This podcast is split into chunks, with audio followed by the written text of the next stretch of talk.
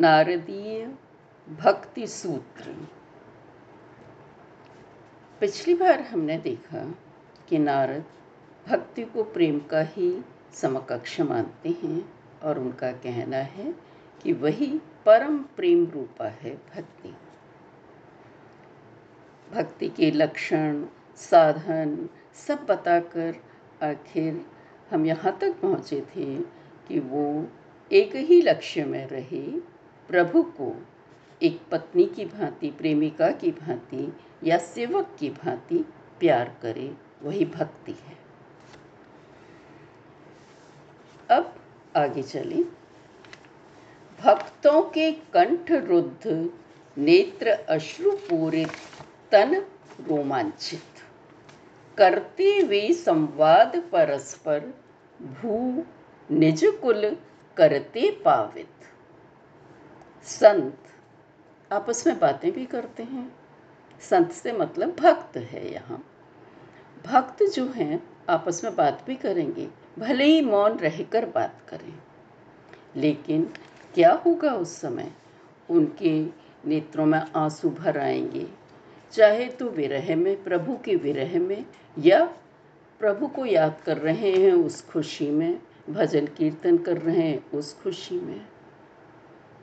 और वो इस तरह से ही चुपचाप भी बैठे रहें, मुँह से बात करते रहें, इस पृथ्वी को और अपने परिवार को पवित्र कर देते हैं। क्यों? क्योंकि प्रभु में ही रम रहे हैं। साधारण कर्म, तीर्थ और शास्त्र भक्तों से ही हैं पवित्र।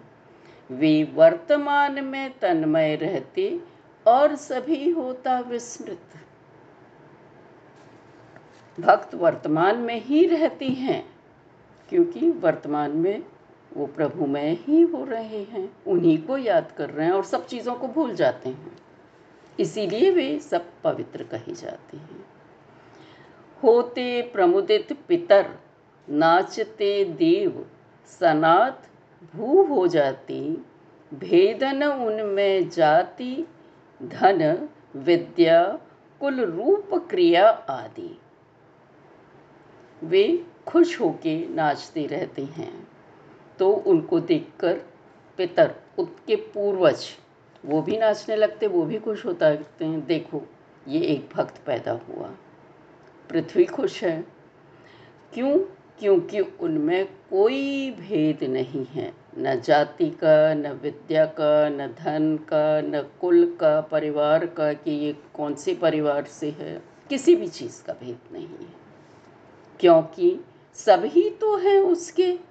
विवाद, सहारा ना होते। होते वाद, विवाद असीमित, सदा अनियत ही रहते। कारण बता दिया, सब उसके हैं और वाद विवादों में पढ़ के कोई फ़ायदा नहीं है। ये ऊँचा, ये नीचा, ये ऊँची जाति, ये नीची जाति, इसका कुल अच्छा ना। मनन कर भक्ति शास्त्रों का, कर्म भक्ति वृद्धि के करे, छुटे जब सुख दुख इच्छा दी, मैं क्षणार्थ ना व्यर्थ करे। वे एक ही काम करते हैं, भक्ति। शास्त्रों का भी मनन कर सकते हैं, पढ़ सकते हैं, उन पर विचार करते हैं। कर्म करेंगे तो ऐसे कि भक्ति की वृद्धि हो। मतलब उसी में, उसी को याद करके सब में उसी को देखकर। और सबसे बड़ी बात, वो कल पर नहीं टालते। हम लोग क्या करते हैं? पूजा को कल पे टाल देते हैं। भगवान को याद करना, अरे भाई, अभी बहुत काम है, बाद में कर लेंगे। अभी बहुत उम्र पड़ी है, लेकिन नहीं, वो आधा क्षण भी उसमें वेस्ट नहीं करते। अभी करना अभी करेंगे। सत्य, अहिंसा, शुचिता, करुणा आस्तिकतादि का कर पालन सदा सब भावों से निश्चिंत प्रभु भजन में रखता मन। उसी को सर्वस्व मानता है। सतत सुरति से शीघ्र खुले दिल, स्वानुभव तब हो जाता। त्रिसत्यों में भक्ति श्रेष्ठ है भक्ति श्रेष्ठ अनुभव आता। सतत सुरति से, सतत स्मृति जब भगवान की रहती है, तब दिल अपने आप ही खुल जाता है। क्यों? क्योंकि उसे हर जगह, हर समय प्रभु ही दिख रहे हैं। तब अपना अनुभव होने लगता है कि मैं क्या हूँ। एक खुली किताब हो जाता है हमारा दिल।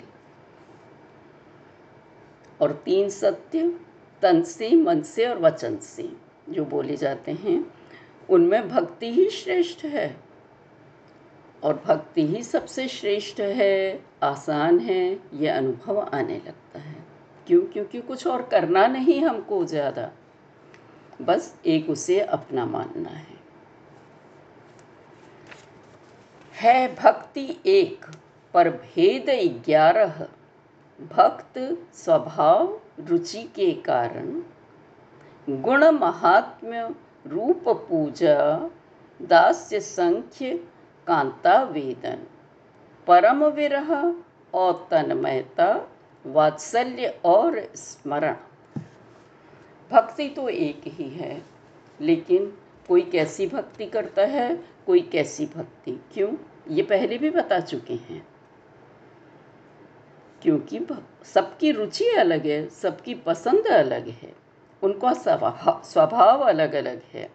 कोई गुण गाएगा, कोई साकार रूप की पूजा करेगा, कोई पूजन से करेगा, कोई केवल एक सेवक, सेवा करता रहेगा, कोई दोस्त की तरह करेगा और कोई प्रेमिका की तरह। लेकिन इससे कुछ नहीं वात्सल्य भी आ जाएगा उसमें। याद करना भी केवल उनका पूजा का तरीका हो सकता है। लेकिन एक मत से ऐसा ही कहते जनमत से निर्भय भक्ताचार्य, गर्ग शेष उद्धव बलि आरुणी, विष्णु सनत कुमार। ये जितने भी भक्ति के आचार्य हुए हैं, भक्त, भक्तों के पंडित कह लो आप वो बिल्कुल निडर हैं। एकदम निडर। उन्हें कोई लोकमत की परवाह नहीं है, जैसे पहले भी बताया, चैतन्य, मीरा आदि की तरह है। उनका सबका एक ही मत है। और उनमें नाम भी गिना दिए उन्होंने। शेष, उद्धव, बलि, अरुणी, विष्णु, सबको साथ में ले लिया। सुखदेव विभीषण, हनुमान, शांडिल्य कौंडिन्य और व्यास। सबका एक ही मत है। कि बस केवल भक्ति श्रेष्ठ है और इतनी तरह की हो सकती है, लेकिन मेन तो एक ही बात है चाहे सखा का भाव हो, चाहे प्रेमिका का भाव हो, केवल वही लक्ष्य प्रभु हमारे मन में रहे। नारद द्वारा कहे गए इस शिव अनुशासन में रखें जो श्रद्धा, विश्वास, प्रिय पावें, वे प्रियतम को पावें। आखिर में भी वही बोला है, जो प्रियतम है, जो हमारा सबसे प्रेम का आधार है, वे सब उसको पा जाएँगे अगर नारद के बताए हुए इस कल्याणकारी अनुशासन में चली। नारदीय सूत्र यही समाप्त हुआ। इसमें हमने देखा कि भक्ति क्या है। आरंभ में ही नारद जी ने कह दिया है, वह परम प्रेम रूपा है। तो हम ज्ञान, कर्म आदि से तुलना के चक्कर में ही क्यों पड़े? सीधे सादे प्रेम को ही अपना लक्ष्य बना लें। याद रहे, प्रेम किया नहीं जाता, हो जाता है। प्रेम करने वाला ये नहीं सोचेगा कि रूप, गुण, कर्म, ज्ञान, बुद्धि, आचार, व्यवहार, पद, पैसा आदि हो, तब मैं प्रेम करूँगा? ऐसे ही भक्त भी ये नहीं सोचता कि मेरा प्रभु ऐसा हो या वैसा हो, तब भक्ति करूँगा। प्रेम और भक्ति इसमें साम्यता है। भक्त केवल जो अपने को प्रिय लगे, उसकी ही शरण लेता है, उसे अपना सर्वस्व सौंप देता है, उसी के लिए मेरा होना है, मेरा जीना है यह निश्चित कर लेता है, दूसरे गौण हो जाते हैं। लेकिन ध्यान रहे, ये गौणता दूसरों का विरोध नहीं करती। केवल अपने इष्ट का स्मरण रखता है, तब व्यर्थ अपने आप छूट जाता है। और व्यर्थ क्या होता है? वो जिसका अधिक सरोकार भक्ति की भावना से नहीं होता। दुनिया के सब काम करता रहता है, अपना कर्तव्य पालन में चूक नहीं करता। दिल से इष्ट को नहीं भुलाता, प्रभु को नहीं भुलाता।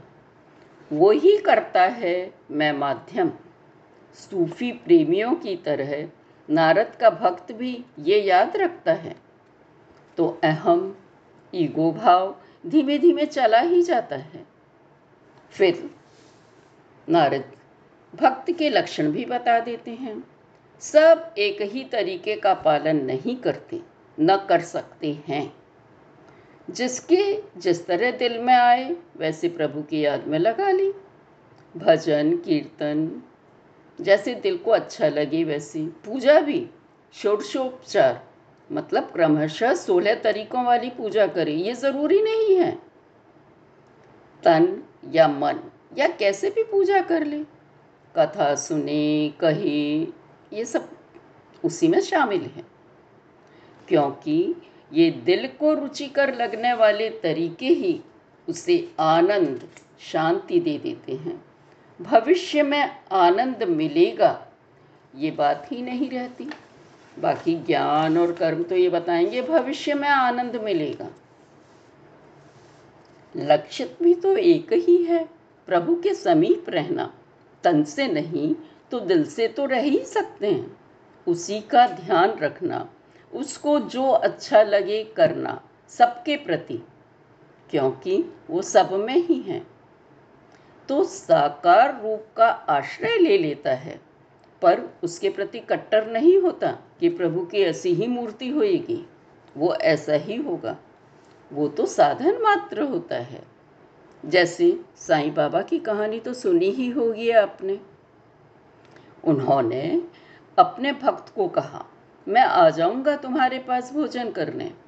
रोज अलग अलग रूपों में, कुत्ते के, भिखारी के रूपों में वे गए। भक्त ने उन्हें भगा दिया। तब उन्होंने समझाया, मैं वही था। और भक्त को सब याद आ गया।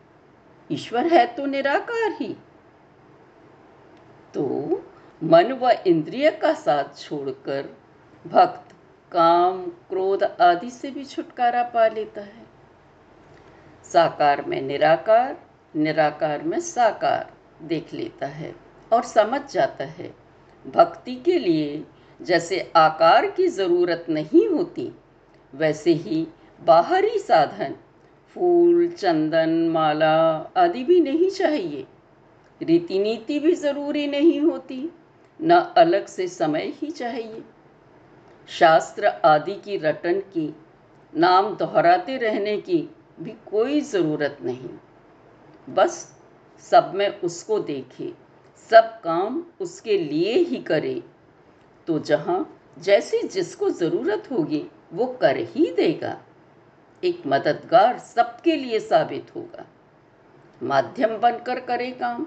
और उसको ही कर्म और फल भी अर्पित कर दे। वैसे फल उसके ध्यान में ही नहीं आएगा। अच्छा बुरा, सुख, दुख जो आए, क्योंकि वो ही देता है, वो ही दे रहा है। उसे खुशी खुशी बिना शिकायत किए स्वीकार कर ली। दिल को अच्छा लगे, उसी भाव से प्रभु का बालक, पत्नी, प्रेमिका, सेवक, दोस्त, कुछ भी मान ले और अपने को उसी में रमा रखे। साधन, लक्षण, भाव, जाति, आकार, प्रकार को लेकर वाद या विवाद किसी चक्कर में न पड़े। ये नारद का भक्ति सूत्र पढ़कर ही मुझे भक्ति का सही रूप, ज्ञान व कर्म के साथ समझ आया। मेरे देखिए ये सब धर्मों की अलग अलग राह गड्डम गड ही है। एक दूसरे में मिली हुई है। ज्ञान, कर्म, भक्ति, सेवा, प्रेम आदि सब मानवता के धर्म की ओर ही इशारा करते हैं। जीने की सही राह लाइफ स्टाइल ही बतलाती हैं। वही बताने का मेरा प्रयास था। धन्यवाद।